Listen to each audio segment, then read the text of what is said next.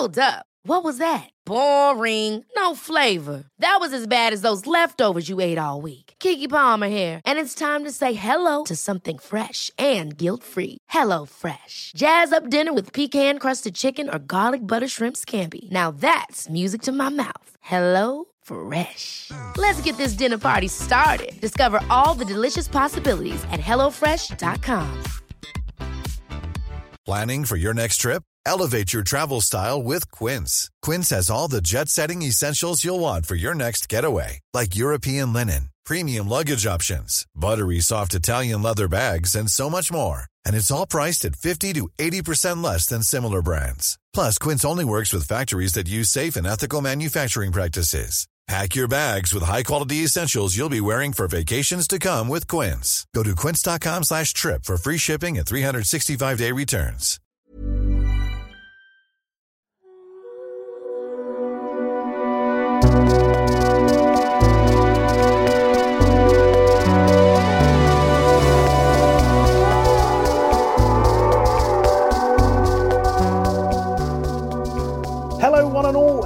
Welcome to Book Off, the literary podcast with a difference. I'm your host, Joe Haddow, and as ever, thanks for joining us. You are all very welcome.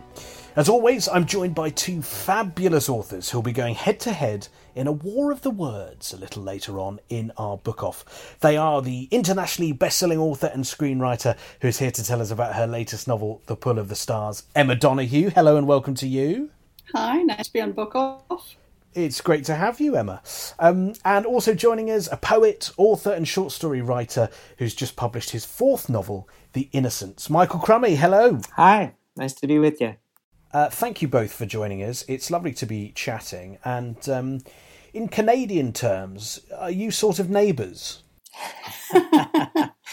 Definitely friends, but not next door neighbours, no. I think we're half an hour apart, aren't we, uh, in time zone terms? Uh, well, hour and a half, I think, Emma. Oh, you're right. So That's- sorry, I was concentrating on the half an hour because it's such a novelty. I completely forgot about the going on to hour as well. Yeah. That's it. No, Newfoundland, I, I'm actually closer to Ireland here in Newfoundland than I am to Toronto, for example. So, Wow, I didn't know that. yeah, yeah.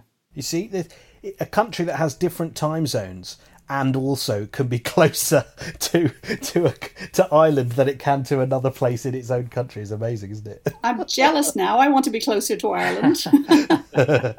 Well, you're welcome here anytime. At least I wouldn't have to be quarantined there. That's right. You two know each other from from uh, doing events, and per- perhaps you've sort of been in the same touring circles in Canada. Is that how you first met? Well, actually, no, we've uh, we've met years and years ago. We actually watched the Oscars together about it's almost it's 25 years ago now or more, I'd say.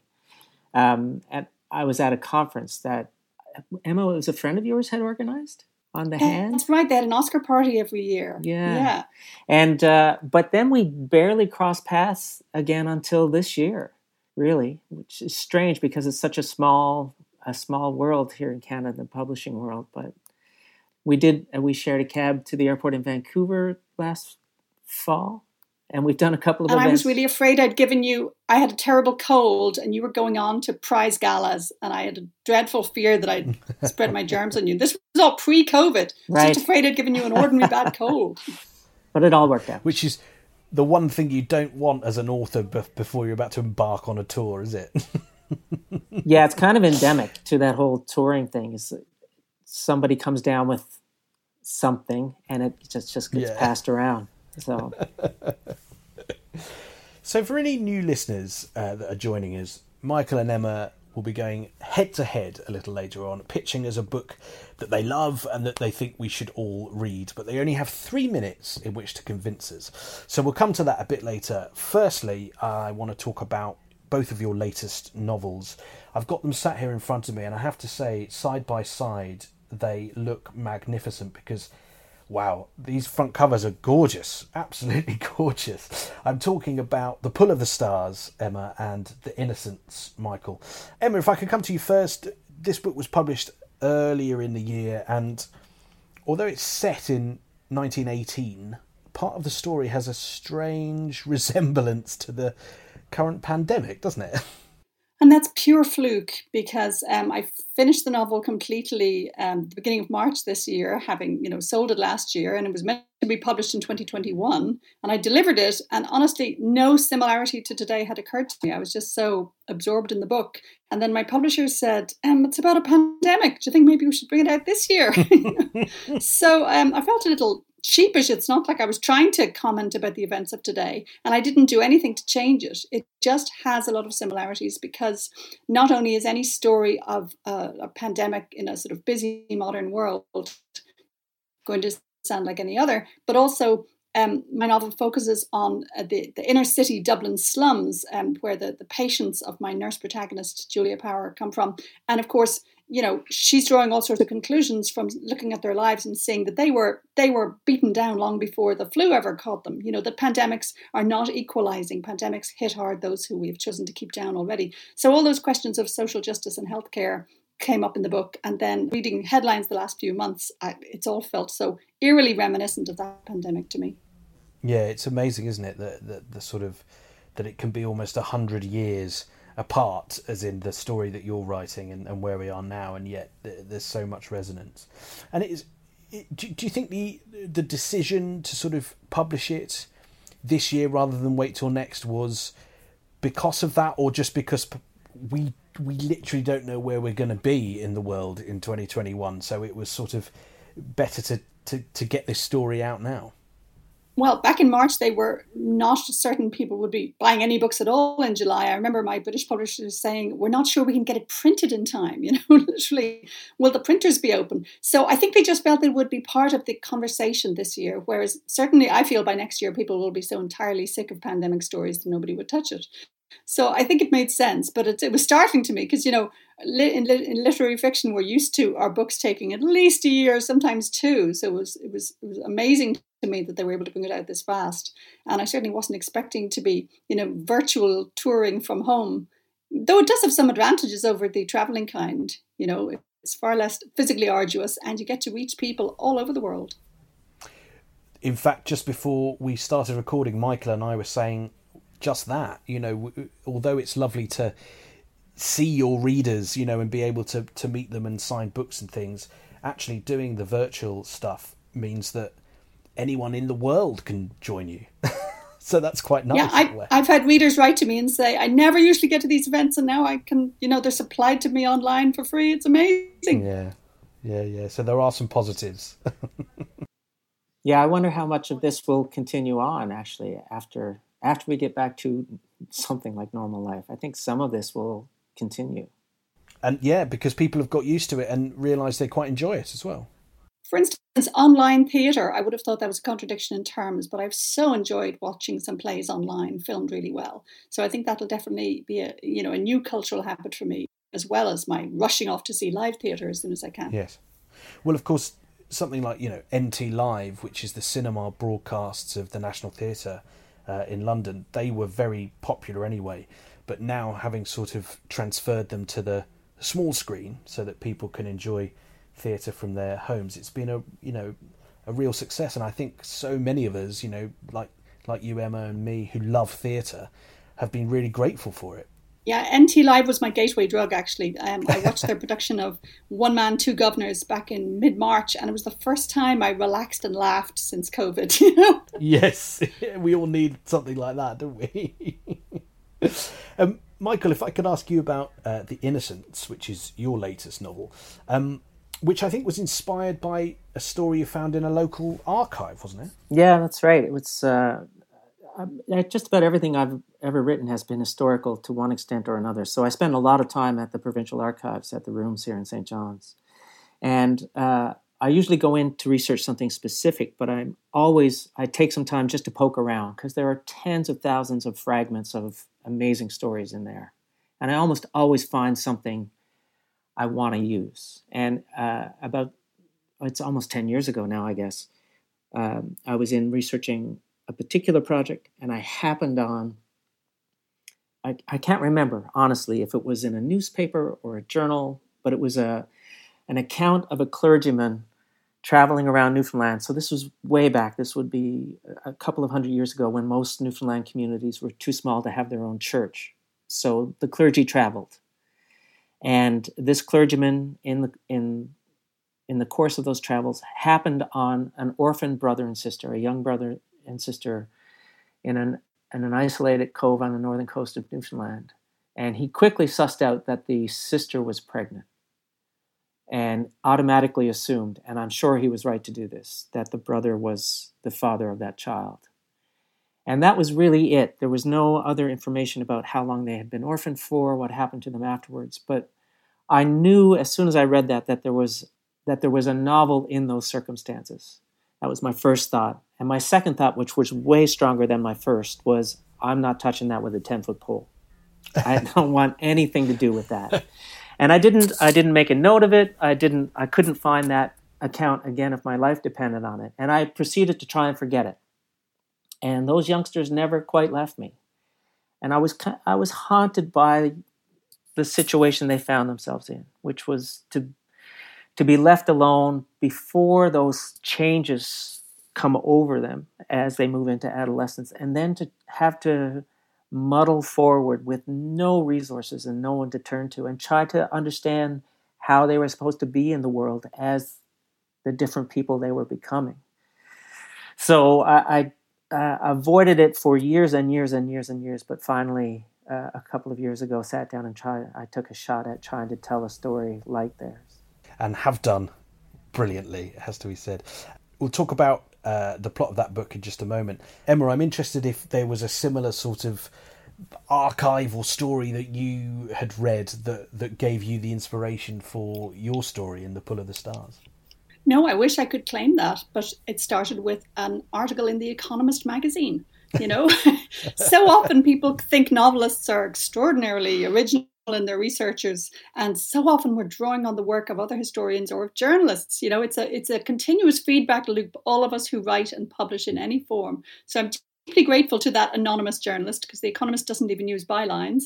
No i read an article about the um, anniversary the centenary of the uh, flu pandemic and of course i'd known about the flu pandemic but never paid it any really close attention and i just was haunted by the atmosphere the idea of this really busy modern world suddenly kind of grinding to a halt um, because people were so afraid of this this flu that could kill you literally in a matter of hours or slowly off, over many weeks. Or you could have a really mild case, or you could have just some mystery symptom like um, your sense of smell going.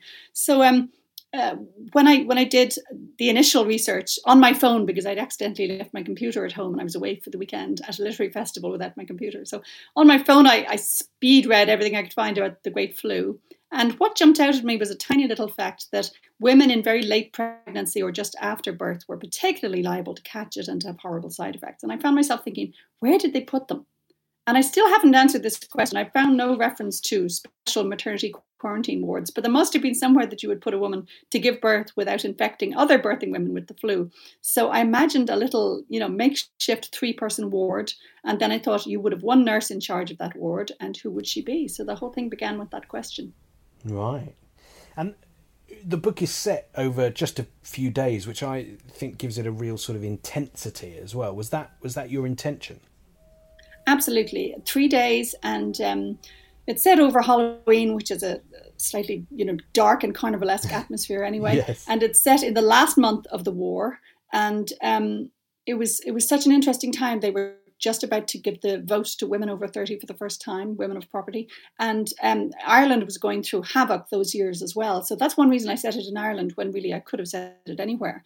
Um, but Ireland, you know, was, was, was moving in just a couple of years from most people being loyal to the king to most people saying, actually, we're going to vote Sinn Féin, we want our own government government. So, as we've seen with, say, the Black Lives Matter protests, um, I think times of, of um, upheaval and fear and even pandemic can lead to massive social change because it, it sort of presses a reset button and gives everyone a chance to think what society is is it that we want to to get up and running again. Yeah. Do you think that there will be a sort of uh, slew is the wrong word, but do you think there will be some sort of COVID novels published after this pandemic? Well, there'll certainly, certainly be some, yes, and memoirs. I would imagine. I think probably people will have a real appetite for, you know, accounts of, of the, the trenches were. You know, so just after you see after something like World War One, I, I think there will be a lot of you know doctors and nurses and so on talking about what it was like to go through the grueling, um, not just physical and mental, but ethical ringer of having to make those decisions. You know, already I've, I've been I've been gripped by articles from Italy about doctors deciding who to give the ventilators to. Gosh, yeah, that's. I think there's more stories like that to come. You're you're certainly right. Um, Michael, the the um, book is an exploration of the bond between siblings, as you've already alluded to. Having siblings, although they're all of the same sex, um, did it did it help sort of get into the mindset of of that that sibling bond for you for writing it? Well, I, I guess to a certain extent, but the the experience that those children have in the novel is so far outside my own experience that it's it felt like I was entering a world completely unlike my own in many ways. And I, have to admit, I'm happy I don't have a sister uh, because a, couple of people have come up to me and asked me directly, Do I have a sister? And I've said no. And they said, Good, because I've just read your book. So I'm glad not to have that. that comparison at all. But um, I think what I wanted, uh, the only other bit of information in that account from the clergyman that I didn't mention was that being a clergyman, of course, he went after those youngsters and started telling them what an awful thing they had done and how sinful it was. And the brother eventually drove the clergyman away with a rifle. And I knew when I started writing this book that, that what I wanted to do was to write a book that did the exact opposite of what the clergyman did. And I wanted to write a book that at the end of it, a reader would come away feeling not no sense of judgment, but uh, some sense of how difficult the circumstances they found themselves in were, and how reasonable the decisions and choices they made were, even when they were not good for them. So for me, the the book I decided was going to be a love story, and it's it's a novel about two children left in unbelievably difficult circumstances, and what enables them to survive those circumstances, the reason they get through it, the reason they get up every day and go through this incredible slog that survival at the turn of the 18th century was in Newfoundland was because of their love for the other person and their sense that they want the other person to survive and they're willing to do anything to make that happen. Because, yeah, it, it is a story of survival, but it is also ultimately a story of, of love, isn't it? And that bond. Yeah, absolutely. And I never, I mean, the reason I didn't want to write this book to start with is because I didn't want to write a book about incest. And this is not a book about it. That's one of the threads that finds its way into the story of these two youngsters, but it's only one of many threads. And it's about their relationship in totality, which is so many other things. And so many other things in their relationship are far more important than that one thread. Can you tell us what an outport is? Well, I, I don't know where the term came from, but an outport is any community in Newfoundland that is not the capital city of St. John's. So it's uh, okay. St. John's is town. So if you're going to town, you're going to St. John's. And every other community is an outport. So a port out from the capital city. So that's an outport is just a fishing community that isn't the capital. Right. Yeah. Yeah. Right. Okay. I'm fascinated by Canada. I've never been, but it's on on that big old list of places I must go. And I think one of the reasons I haven't been is because I feel I need to have you know three or four weeks to to go and explore it properly. And as I have two authors who now live in Canada, I just wondered if you found it, a, you know, if you had sort of great inspiration from it as a place, but also if you had specific places that you liked to go to write. Emma, you obviously moved to Canada as opposed to being born there. So let's start with you. Do do you have a do, do you feel that it gives you that, that that inspiration and that you're able to you know get really creative there?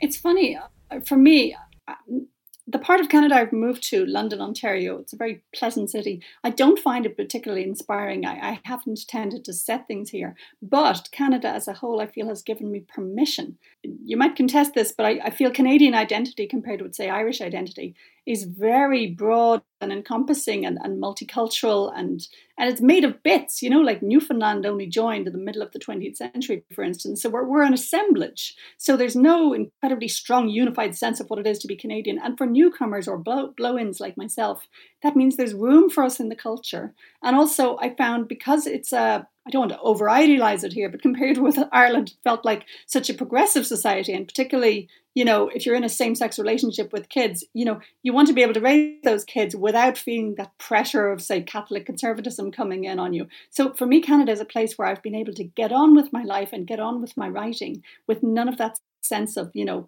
a lid pressing down on my mind. So I'd say it's been hugely permissive for me, hugely encouraging. And uh, Michael, you were you were born there, weren't you? You were born in. I, I was born in Newfoundland. Yeah, yeah. So I'm I, I lived in Ontario for about 13 years. Most Newfoundlanders do leave for some portion of their life, but it, there's a really strong pull back to home. So I've been home now for about 20 years, and and Newfoundland is a, a place apart. And I love that notion that Emma just mentioned of Canada as an assemblage. I, yeah. I, I think that's absolutely true. And Newfoundland is the the most recent part of that assemblage. And it's a world unto itself in many ways. You know, it was uh, because it's an island in the middle of the North Atlantic, it's culturally and linguistically and uh, genetically um, unlike anywhere else in the world. And I, have spent my entire life writing about it uh, in an attempt to get that that N factor, as uh, a local uh, writer calls it, the Newfoundland factor, down on paper, because it, it there is something different about the people here. There's something about the mm-hmm. way people's dependence on the natural world and the absolutely vicious and unpredictable nature of that natural world yeah. has created a particular character. And that's really what I've always been interested in trying to write about.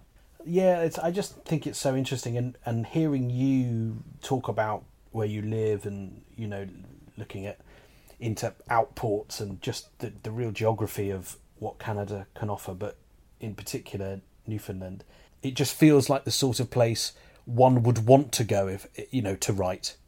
it's almost like that's where you'd want to go and sit for a few weeks and immerse yourself and you know write that novel. Yeah, but well, there's having... there's there's lots of isolated spots, so there's lots of quiet and privacy if that's what you want, and the landscape is spectacular and often terrifying. So mm. there's there's plenty of inspiration in all sorts of ways here. Mm. Here's a cool fact: a crocodile can't stick out its tongue. Another cool fact: you can get short-term health insurance for a month or just under a year in some states. United Healthcare short term insurance plans are designed for people who are between jobs, coming off their parents' plan, or turning a side hustle into a full time gig. Underwritten by Golden Rule Insurance Company, they offer flexible, budget friendly coverage with access to a nationwide network of doctors and hospitals. Get more cool facts about United Healthcare short term plans at uh1.com.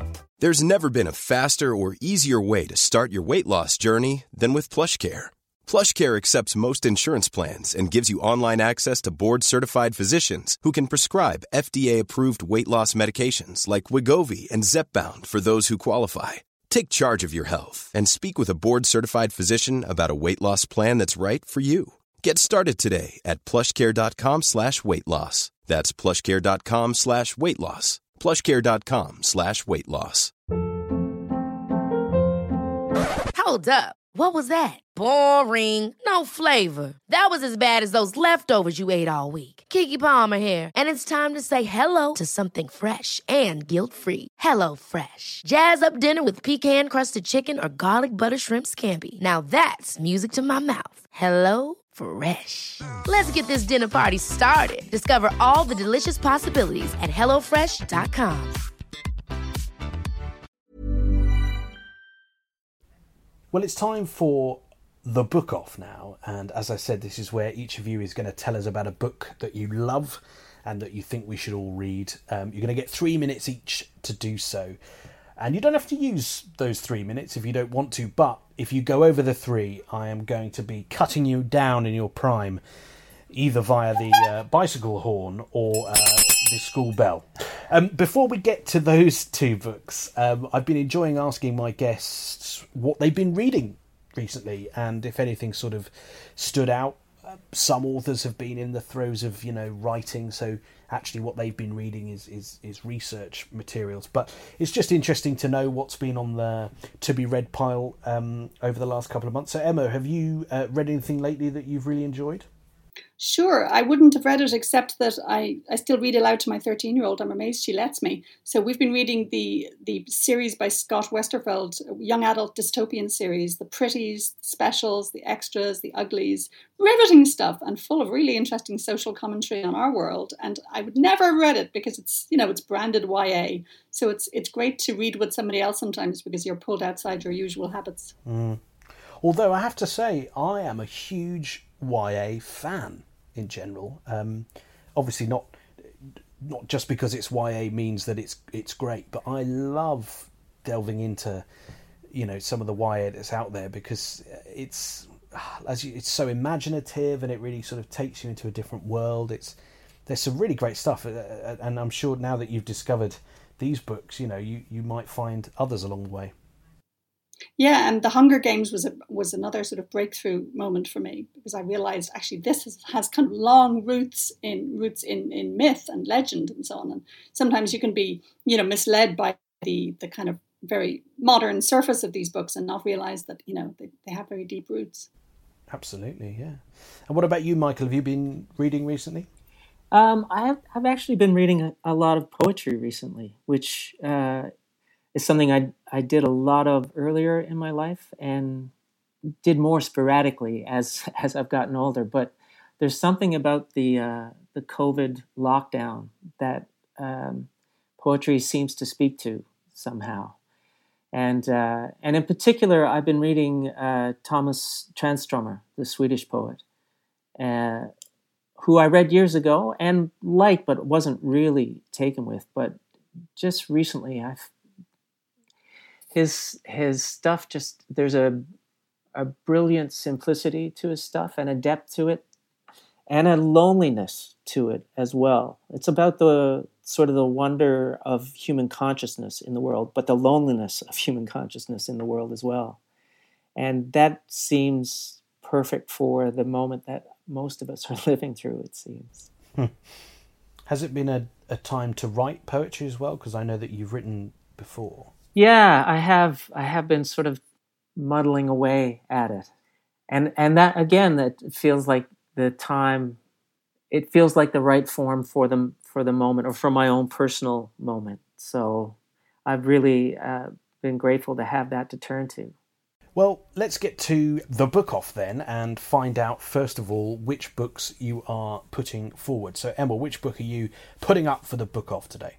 I'm going to go for Hanya Yanagihara's book, A Little Life. Oh, a little life, but not a little book. Fantastic. And Michael, what are you putting forward? I, I'm going with Herman Melville's Moby Dick. not messing about. no, no. I like a challenge. um, so we need to decide who goes first and who goes second. Emma, I'll let you make that decision. Would you like to go first and get it over with, or do you want to see? yeah, I'm going to go against? get it over with because if Michael is incredibly eloquent about Melville for three minutes, I'm just going to be crushed. I'm going to pretend that my software is glitching. This is what my 13 year old does. If she's asked an awkward question by a teacher during remote schooling, she pretends to glitch. You know, she sits there and twitches. so I'm going to get mine over with. Well, let's. I mean, I might not be here when you're done, Emma. I'm just saying. Uh, Michael, that means you get the choice of weapon for how you'd like to be um, rudely uh, cut down when we reach the three minutes. So, would you like the uh, school bell or the bicycle horn? Well, I, to me, that's a clown horn, and I, I definitely want the clown horn. You're going to get the clown horn, okay? Um, so, Emma, it's it's over to you. I'm going to put three minutes on the clock. As I said, you don't have to use them all, but once you reach your three minute mark, I'll be uh, ringing you out with the school bell. Over to you, uninterrupted, to tell us about A Little Life. A Little Life is, yes, ironically named. Um, I think in my copy, this novel is 730 pages long.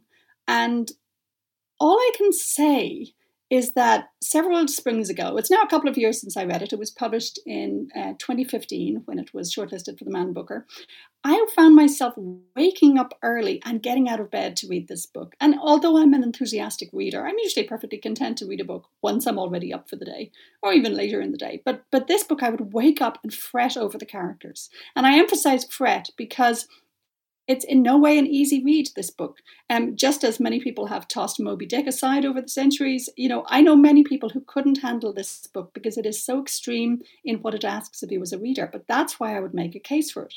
Um, a Little Life starts out in a way that might feel like it's going to be this enjoyable, leisurely read, the kind of book we've all read before, because it's about the friendship of four college friends who are now all living in Manhattan an artist, um, an architect, an actor and a lawyer. They're all men. Um, one is biracial, one is black, one is white. We're not told about the other.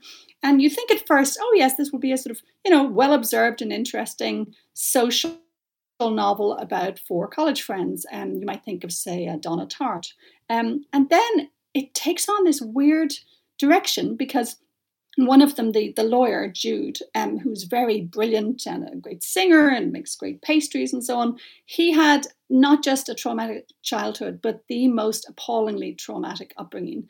And the novel really starts to follow his story, and in particular, to look at how he is not recovering. He is not fixed. And I'm, I'm well aware, like many novelists, that, you know, fiction is so often consolatory. You know, we, we tell sad stories and then we show how the people get over them. But in this case, the novel is all about his lifelong damage. And I don't quite know how Hanya Yanagihara managed to make this so compulsively interesting to me.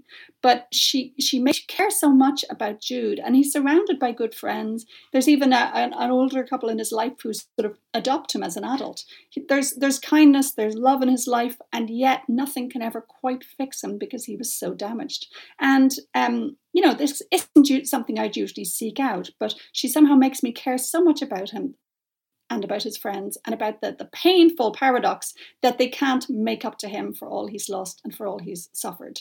And um, I found that the novel actually made me think about what fiction does and what's going on in our in our curiosity about these people. I sometimes felt guilty for caring this much and for wanting to know so much about what he went through but i couldn't stop. It was absolutely compulsive reading and i don't think i'll ever forget it. Wow fantastic. You uh, you brought that in with seven seconds to spare emma like a pro. I had a timer on. There we go there's my timer you shouldn't have admitted that. You should you should have just. T- I've no said, sense yeah, of yeah, timing. Yeah. I would have gone on for hours otherwise. Fabulous pitch, uh, and what a book! And we'll come back and talk about that very shortly. But uh, have a breather now, Emma. Uh, and Michael, you've got to step up to the plate here. So I'm putting three minutes back on our clock for okay. you uh, to tell us about Moby Dick. Okay, well, let's be honest off the top here. I know you don't want to read this book. You don't. In fact, I didn't want to read the book before I read it, and there are lots of good reasons for that. Um, Melville's story of the monomaniacal Captain Ahab leading a crew on a doomed expedition to exact revenge on the white whale that chewed off his leg on a previous voyage. For starters, Like a Little Life is a doorstopper. It's several hundred pages longer than more sensibly proportioned books. And Melville seems not to know or care what he's doing half the time. Uh, the book is complex and meandering, it's full of arcane allusions. There are multiple digressions that read more like essays on natural history than fiction.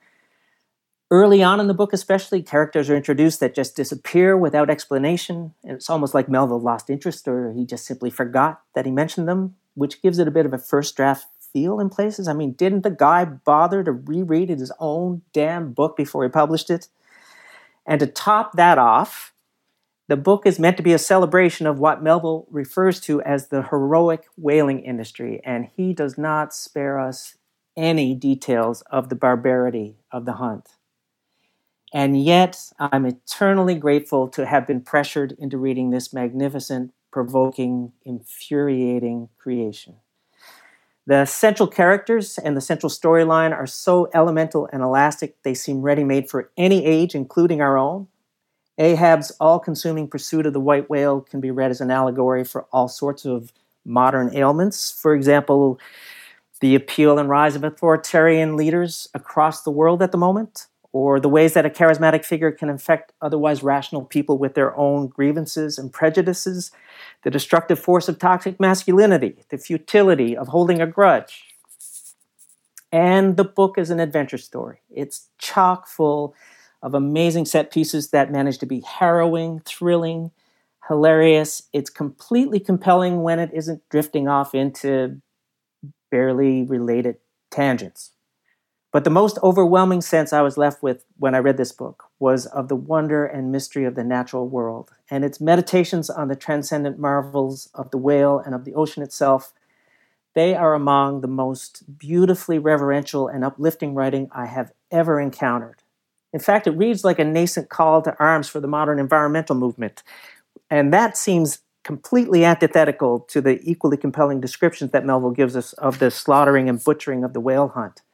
And here, I think, in some way that I can't really articulate, is the genius of Moby Dick. It's that that reverence and that barbarism sail hand in hand through the novel as it does in the human heart. It's unlike anything written before or since. Read this book. I almost got Oh, in. You went wow. down fighting there. I almost got in there. You, you, you, you were, you know, I could see you were just bringing it home. A couple of seconds to go there.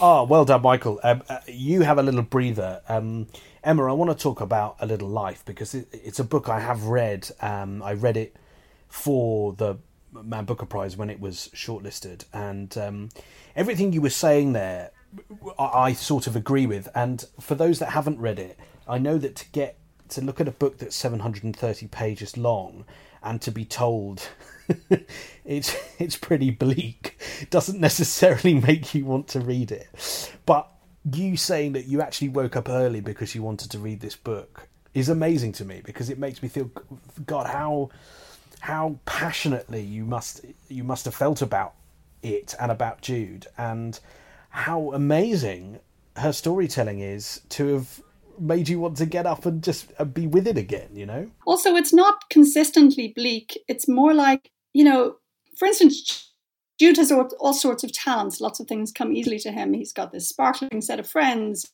He's got lovely people in his life. So there are all these, you know, quite light and enjoyable and pleasure filled moments. And then you get a flashback to one of the many horrifying things that happened in his childhood, or, you know, a scene that, that reveals the ways in which um, he's, for instance, hurting himself still nowadays because he can't he can't let his old pains go. So so there's an astonishing contrast. You're kind of hurtled into the abyss and then pulled up again. And there's such a poignancy to the portrayal of friendship in the novel. Um, you know, she's she's far more romantic about friendship than about romantic relationships, and she talks about friendship as this little miracle. Um, and one of the most moving things I found was that um, as a reader, you're kind of caught up in the same dilemma as Jude's friends. That um, they really want to know what happened to him, and yet they know it's crass to ask, but they can't help but be curious and and you know desperate to know what happened to him. And so, as a reader, I found myself thinking, "Oh, tell me more about what, what happened with that evil priest," and then I feel bad about that and uh, it made me realize the the elements of voyeurism and almost taking pleasure in the pain of others that are part of the reading experience. So this book actually made me self-conscious about what's going on in me as a reader. So it comments on itself. It's not it's not a sort of clever trick experience. You feel like you're one of Jude's friends that you desperately care about him, but also maybe there's something suspect in how you want to know all the dreadful details.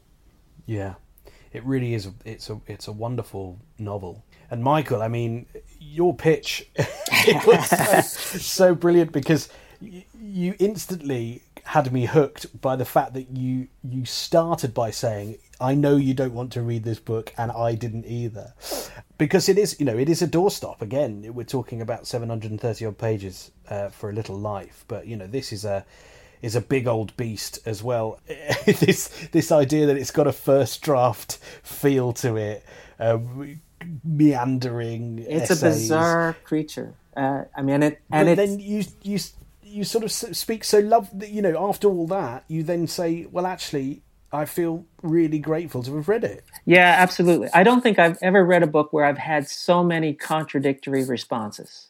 You know, to be so in, uh, appalled and amazed and in awe and bored out of my mind and just completely unable to put the book down. Uh, it it just there there has never I have never experienced a book where I've gone through that cycle over and over and over again. And it is i mean it's a singular thing i, I reread some virginia woolf recently and i was sh- amazed by how contemporary it felt and how so much of what is being written now is doing the same things that woolf did and uh, and i think that's a testament to how incredibly good she was and how innovative she was whereas with with a book like uh, moby dick there there are no other Moby Dicks, and nobody's trying to write another Moby Dick because you can't do it. It is a singular thing, and warts and all, it was one of the most incredible reading experiences of my life.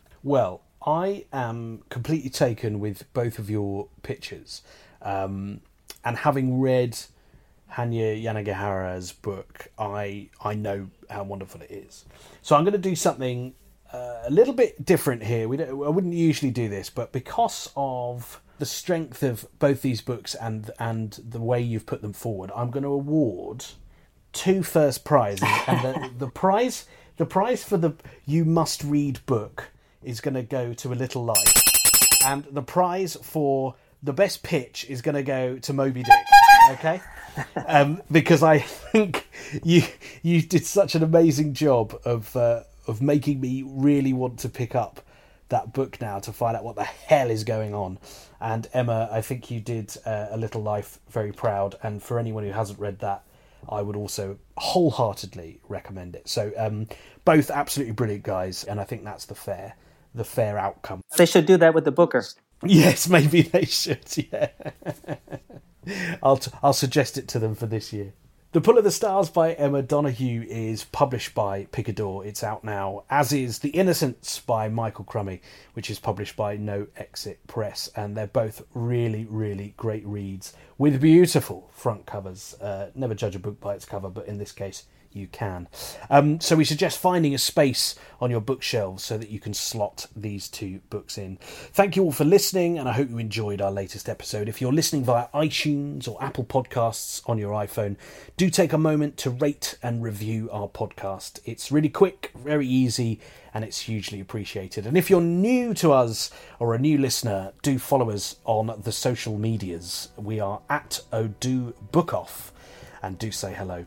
Emma, Michael, what an absolute pleasure to have you on the podcast and to be connected across the ocean um, and spend some time with you. Thank you both for your recommendations and thanks very much for telling us about your latest books.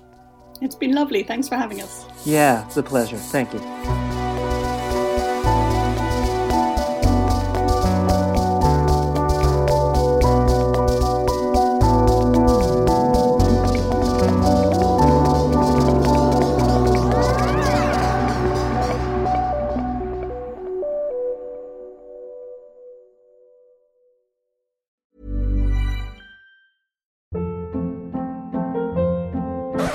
Hold up. What was that? Boring. No flavor. That was as bad as those leftovers you ate all week. Keke Palmer here, and it's time to say hello to something fresh and guilt-free. Hello Fresh. Jazz up dinner with pecan-crusted chicken or garlic butter shrimp scampi. Now that's music to my mouth. Hello Fresh. Let's get this dinner party started. Discover all the delicious possibilities at hellofresh.com.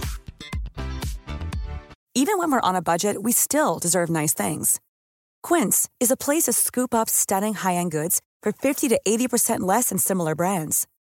They have buttery soft cashmere sweaters starting at $50, luxurious Italian leather bags, and so much more.